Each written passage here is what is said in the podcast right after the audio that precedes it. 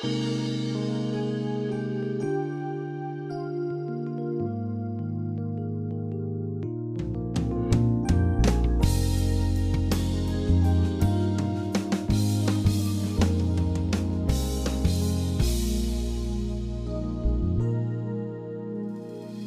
to Peace by Believing with Jon Redmond, Associate Pastor of First Baptist Church in Pasadena, Texas.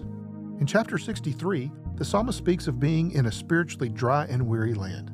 Today, Jon encourages us to help people we know who can relate with David in the message entitled, Showing Kindness to Those Who Are in Dry Places. This morning, we're going to be thinking specifically about showing kindness to those people who are in dry places, to those people who are going through hard times in their lives, and how our kindness to them could make all the difference, not only in their lives, but it could make all the difference in their eternity. So, if you'll open your Bible this morning to 2 Samuel chapter 9. Now, in this particular passage, just to kind of review things, David is the king of Israel. Saul has died, David has become king. And yet, David had so much love in his heart for God and for people that he was looking for someone to express some of that kindness to. And so, David asked this question Is there anyone of the house of Saul that I might show kindness to for Jonathan's sake? Jonathan was one of Saul's sons, and uh, Jonathan and David were the best of friends. And so it was told to David that Jonathan, even though by this time Jonathan has died, that Jonathan had a son named Mephibosheth. And they said to David, Now, this son of Jonathan is crippled. Mephibosheth is crippled. Years ago, his nurse accidentally dropped him. And when she dropped him, he became lame in both of his legs. He became paralyzed from that fall. But that is someone that you could show kindness to. Now, in 2 Samuel 9, let's begin in verse number 1. Now, David said, Is there still anyone who is left of the house of Saul that I may show kindness to for Jonathan's sake? And there was a servant of the house of Saul whose name was Ziba. And when they had called him to David, the king said to him, Are you Ziba? He said, At your service. Then the king said, Is there not still someone of the house of Saul to whom I may show the kindness of God? And Ziba said to the king, there is still, There's still a son of Jonathan who is lame in his feet. So the king said to him, Where is he? And Ziba said to the king, Indeed, he is in the house of Machir, the son of Ammiel, in Lodabar. Then King David sent and brought him out of the house of Machir from Lodabar. Now, when Mephibosheth, the son of Jonathan, the son of Saul, had come to David, he fell on his face and prostrated himself. Then David said, Mephibosheth? And he said, Here is your servant. So David said to him, Do not fear, for I will surely show you kindness for Jonathan your father's sake, and will restore to you all the land of Saul your grandfather, and you shall eat bread at my table continually. And so here's this young man, Mephibosheth, paralyzed, crippled, lame, unable to walk, and he's living in a place called Lodabar, a long way from where David was in Jerusalem. And so David, as the king, sends for Mephibosheth, brings him to the king's palace, and says to him, From now on, you're going to eat at the king's table. So David showed kindness to Mephibosheth, and it changed Mephibosheth's life. Now, this whole idea, or not idea, but this location, Lodabar, where he was from, that word literally means no pasture. In the Hebrew language, the word lo means no. And then the next word there, debar, means pasture. And so Mephibosheth was living in a dry, barren place. There was no vegetation, there was no fresh fruit, there was uh, nothing growing there in Lodabar. He was in a dry place. And it got me to thinking about the world in which we live and how so many people are living in a spiritual Lodabar. They're living in a dry place. Now, as I think about Lodabar and how that relates to us today, now in a moment we're going to be thinking about showing kindness to people who are there. But before we get into that, I want us to think about what is Lodabar today? What does this represent? For us, Lodabar is not a place on a map. Instead, now, now I want you to think about this. It is the condition of our hearts when our lives are dry, barren, empty, fruitless, meaningless, and void of direction and purpose. Now, before we move beyond that, I want you just to think about that and think about your own life. Could it be today that here you are in church and yet some of these descriptions fit you? Maybe today you say, Jon, I'm kind of like that. I'm in a dry place, a barren place, an empty place a fruitless place. I'm not really producing any fruit for the kingdom of God. It's somewhat a meaningless existence that I have. And not only that, as I look out into the future, my life is void of any direction and any real purpose. I don't really have a goal. I don't really have anything I'm shooting for or looking forward to. It's different from Mephibosheth. His was a place on a map, it was a physical dry place, a barren place with no pasture. But some might say, today for me, it's spiritual, it's mental, it's emotional, and that's where I am. Now, let me make a couple of statements about Lodabar before we get into how we can show kindness to others who are there. The first thing I would say is this some people are in Lodabar and they don't even know it.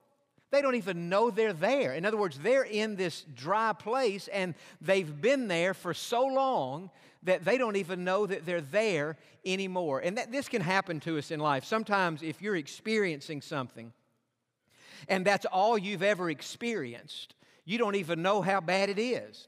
I can remember when my brother and I were maybe 12, 13 years of age. Our family lived in East Texas. We were big fans of the Dallas Mavericks and we would watch those, those teams and, and, those, those games, and we'd love to go to Reunion Arena in Dallas anytime we could to watch a, watch a Mavericks game. But as you know, it's expensive to buy a ticket to a, to a professional sporting event. And so anytime we went with our parents or with some other friends, we would always sit in the nosebleed section at the top of Reunion Arena, just as far from the action as we could be. Well, on one occasion, our doctor in, in Sulphur Springs, a man named Dr. Kurt Cutrell, called us or saw us at church, and he got me and Joel, pulled us aside, and he said, Guys, listen, I've got two extra tickets to the Mavericks game this Wednesday night against the Boston Celtics. Larry Bird, Kevin McHale, Robert Parish, and I would like for y'all to go with me to that game.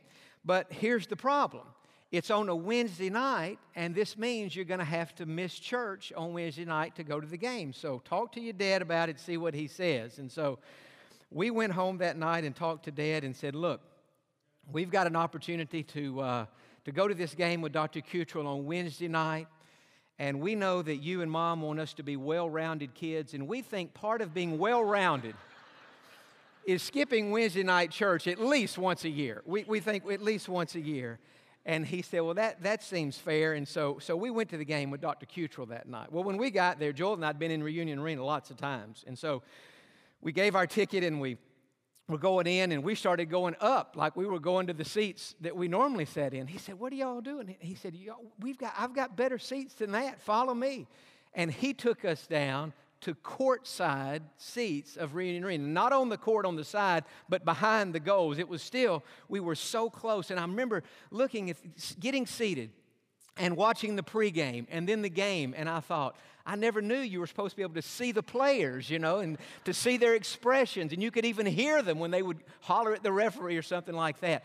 See, what happened, we had been sitting in the nosebleed section so long, we didn't know how bad our seat was until we got down there and got into a good seat. So, a lot of people are like that in life. They don't know that they're sitting in the rafters or in the nosebleed section because that's all they've ever known. So, I'm simply saying, as we think about reaching people in our community, reaching our friends for the Lord. Some people are in Lodabar and they don't even know they're there. They don't have anything to compare it to. But not only that, some people are in Lodabar and they're trying to make it better themselves. In other words, their life is dry, their life is barren, their life is fruitless, their life is boring.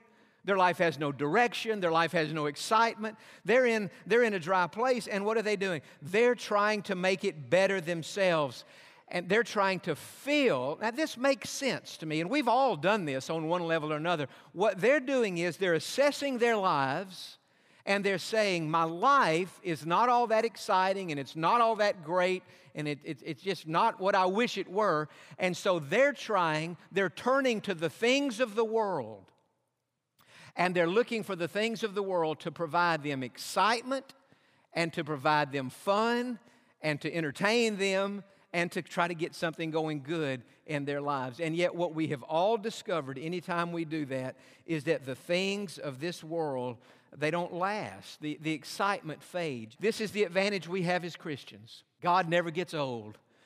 His mercies are new every morning. And he's as fresh today as he was yesterday, and he'll be as fresh tomorrow as he is today. But I'm saying some people are in Lodabar and they're trying to make it better themselves. Now, not only that, think about this. Some people are in Lodabar and they can't get out on their own. I mean, here was Mephibosheth, crippled, unable to walk, stuck in a place where there was no pasture, Lodabar, and left to himself, he would have lived and he would have died in that place. Had it not been for David the king sending and calling for Mephibosheth and having his people to bring him to the king's palace, Mephibosheth would have died in that condition. What am I saying? Some people are in Lodabar and they can't get out on their own. They are spiritually dried up. They are spiritually crippled, spiritually lame, spiritually dead, and they can't get out. They have to be brought to Jesus. I, I, was thinking last night about all the times in the Bible where people were bringing people to Jesus after. Uh, Andrew received Christ. He went and found his brother Philip, uh, his brother Peter rather, and he brought him to Jesus. after Philip found Christ, he went and brought his friend Nathaniel and he brought him to Jesus. Those four men that had that paralyzed friend who couldn't walk, they put him on a mat and they carried him and they brought that man to Jesus. Our job as the children of God, those of us who have been brought to the king's table, those of us whose lives have been changed, our job is to go to others who are living in a spiritual Lodabar and bring them to Jesus because many of them can't get out on their own. Now, I was thinking about this whole idea of people who are living in Lodabar, people who are in a, in a dry place spiritually, and, and what that's like for them, and why are they there? Some of you today may be in a dry place. And the question is, why are you there? Why is it like this? Well, some people are in Lodabar because of their own sin. You know, sin has a way of putting us in a dry place. David, after he committed adultery and murder, David said to God, He said, God, when I kept silent about my sins, when I refused to confess and repent of my sins, when, when I was harboring those sins in my heart, my vitality was turned into the drought of summer. What was he saying? He was saying, God, I was in a dry place. It's like I was in a spiritual Lodabar, but when I confessed my sins to you, everything changed, and you forgave me and you cleansed me of my sins. Sin takes the life out of Christianity. It doesn't take the Christianity away, but it takes the life out of it away. That's why David prayed, Lord, restore to me the joy of my salvation. Can a Christian sin? Yes. Can a Christian sin and be happy? No. The most miserable person on earth is not an unsaved person. The most miserable person on earth is a saved person living out of the will of God a saved person living in sin. Why? Because a saved person out of the will of God, living in sin, has quenched the Spirit of God and has lost that joy that they once knew. And as a result of that, they're miserable. Whereas an unsaved person never knew that joy to begin with. And so they're miserable, but it's not in the same, it's not in the same sense because they haven't lost anything. They didn't have anything to lose. But those of us who are saved, when we sin, we lose that joy. And many times people have sinned, and but we've all sinned. And because of that sin, it has put them in a dry place spiritually. So, what do we do to somebody who has sinned? And as a result, they're in a dry place. How do we treat that person? With contempt or scorn or judgment? No.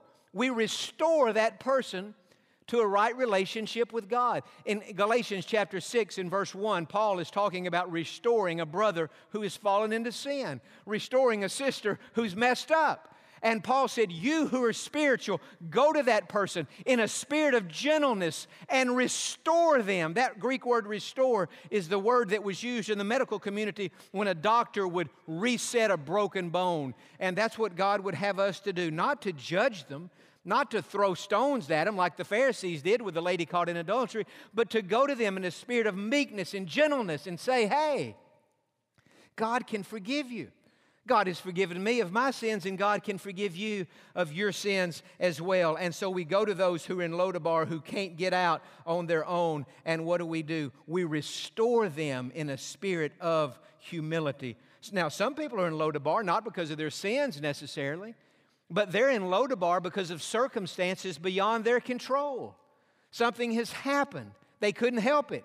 And as a result, they've lost their joy, they've lost their excitement, they've lost their peace, and they're, they're, in, a, they're in a dry place, but it's not a, as a result of sin. And so, what do we do in that case? We remind them that God's grace is sufficient and that God will help them and that God will see them through. And then some people are in a spiritual Lodabar and it's, it's all they've ever known. And what should we do? We should rescue them and we should help pull them out of their, of their dry place. You know, whatever the reason might be that somebody's in a dry place, we, as the body of Christ, we, as the people of God, should go to them in restoration, in reminding them of God's grace, rescuing them, pulling them out, and helping them. You know, I was talking to some, some friends the other day. We have a couple in our church, Robert and Kristen Hodson. Fine young couple, and uh, love the Lord, serve here in one of our connection groups, doing a lot of different things. Kristen volunteers at the Crisis Pregnancy Center every week. And I was talking to them the other day, and she said, she sent me a text, and I followed it up with a phone call. She said, Jon, I had an amazing experience. She said, I was working at the Crisis Pregnancy Center. I volunteer there every Wednesday, and a lot of these young girls are coming in, and they're, they're pregnant, they're not married, and they're at a real crossroads in their lives and they're trying to figure out what to do and where to go. And, and we're, we're trying to talk them into to having the baby. And she said, We're doing everything we can to encourage these girls to, to have their baby, and we're here to help them. Our church supports that ministry every month, help them in what they're doing. She said, Jon, a young girl came in, about 17 years old, came in with her mother. Young girl's pregnant, not married, and uh, just really trying to figure out what to do in life. And they came up here to, to get some help. And so we, we told them some ways practically that we could help them and things we could do for them. And we encouraged the young lady to, to go, go through with the pregnancy and to, to have the baby. And, and in fact, she had already decided that's what she was going to do. She was going to have the baby. And, and uh, the mother was there to support her, and yet, even though they had made the decision, or she had, to have the child, you can imagine, you put yourself in, those sho- in her shoes. What must this feel like? And so at the end of their visit together, Kristen said, Do y'all have a church in the area that you go to? And they said, No, we don't really go to church. And Kristen said, Well, my husband and I go to First Baptist in Pasadena, and I'd just like to invite you to come. I, I think you would like it. The people are not, I mean, the people are nice, and and I think you'd be blessed by coming up there. And, and this was on a Wednesday. And so she said, In fact, if you'll come to church on Sunday, you can sit with me and my husband. And so they said, Well, I tell you what, we're going to come. They told, she told her the time, told her where they sat, and they said, We'll be there Sunday morning. Well, it got to be Saturday, and the mother and daughter were saying, Well, tomorrow's the day. We're going to go meet Kristen and her husband at church and sit by them. And one of them said to the other, Well, you know, we've got a friend who doesn't go to church anywhere. And and uh, maybe we should call him today and invite him to go to church with us tomorrow. So they called this friend and they said, Look, we met a girl last week at the Crisis Pregnancy Center named Kristen, and she's invited us to come to First Baptist and says everybody up there is loving and kind and nice, and they're going to help us and encourage us. And we're going to First Baptist tomorrow, and we'd like to invite you to go with us. Can you go tomorrow? Do you have plans already? He said, No, I don't have plans. He said, In fact, I just got out of jail earlier today. He said, I'm free as a bird tomorrow. I can go wherever you want to go. And, and they said, Well, meet us at First Baptist. And he said, Okay, is that the one they, yeah, that's the one. And so he came to the service and they sat back there by the, the back section on the lower level. Came to the service, met some people, had the worship time, listened to the sermon, heard about God heard at the end of the sermon how God could God meets us where we are. God will forgive us, God will save us, God will give us a new beginning. God, you know all this. The invitation was given. The mother, the daughter, The guy that just got out of jail, all three of them prayed to be saved. All three of them stood up confessing their faith in Jesus Christ. Some have already been baptized. Others are going to be baptized the, either today or next Sunday or sometime soon. And I thought, you know, that's the kind of church I want to be a part of. Where people can come in here from the crisis, crisis pregnancy center. people can come in here right out of jail and people can find a God who meets them where they are. What is our responsibility as a church? Our responsibility is to go to people in dry places and to show them the same kindness that God has shown us, to take them by the hand, to bring them to the king's table so that they can find and experience what we have found in Jesus Christ. Amen. And so, Father, we thank you today for your kindness to us. And God, I pray this week that you'll give us an opportunity to show kindness to somebody else. Now, with your head bowed and eyes closed, one of the things I'm thankful for, I'm thankful for the kindness of God, the grace and mercy and love of God that He has extended to us in Jesus Christ. Would you, right now, Christian friend, thank God for his kindness and grace and love and mercy towards you.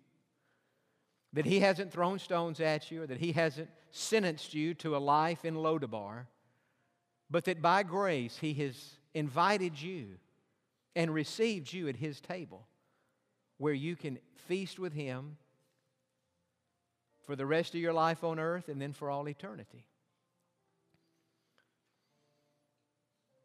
Would you pray this week that God would give you an opportunity to show kindness to somebody who's in Lodabar? Maybe because of their own sin, maybe because of circumstances beyond their control, or maybe because it's all they've ever known. Would you ask God this week that if a political conversation gets brought up or some controversial conversation gets brought up, instead of just angrily expressing your views on a particular issue, that you this week would show kindness and love and graciousness and mercy so that through that kindness, that person could come to experience God in the same way that you have come to experience God. Now, there's some here today who say, Jon, I've never received Christ myself. I am in Lodabar. I am in a dry place.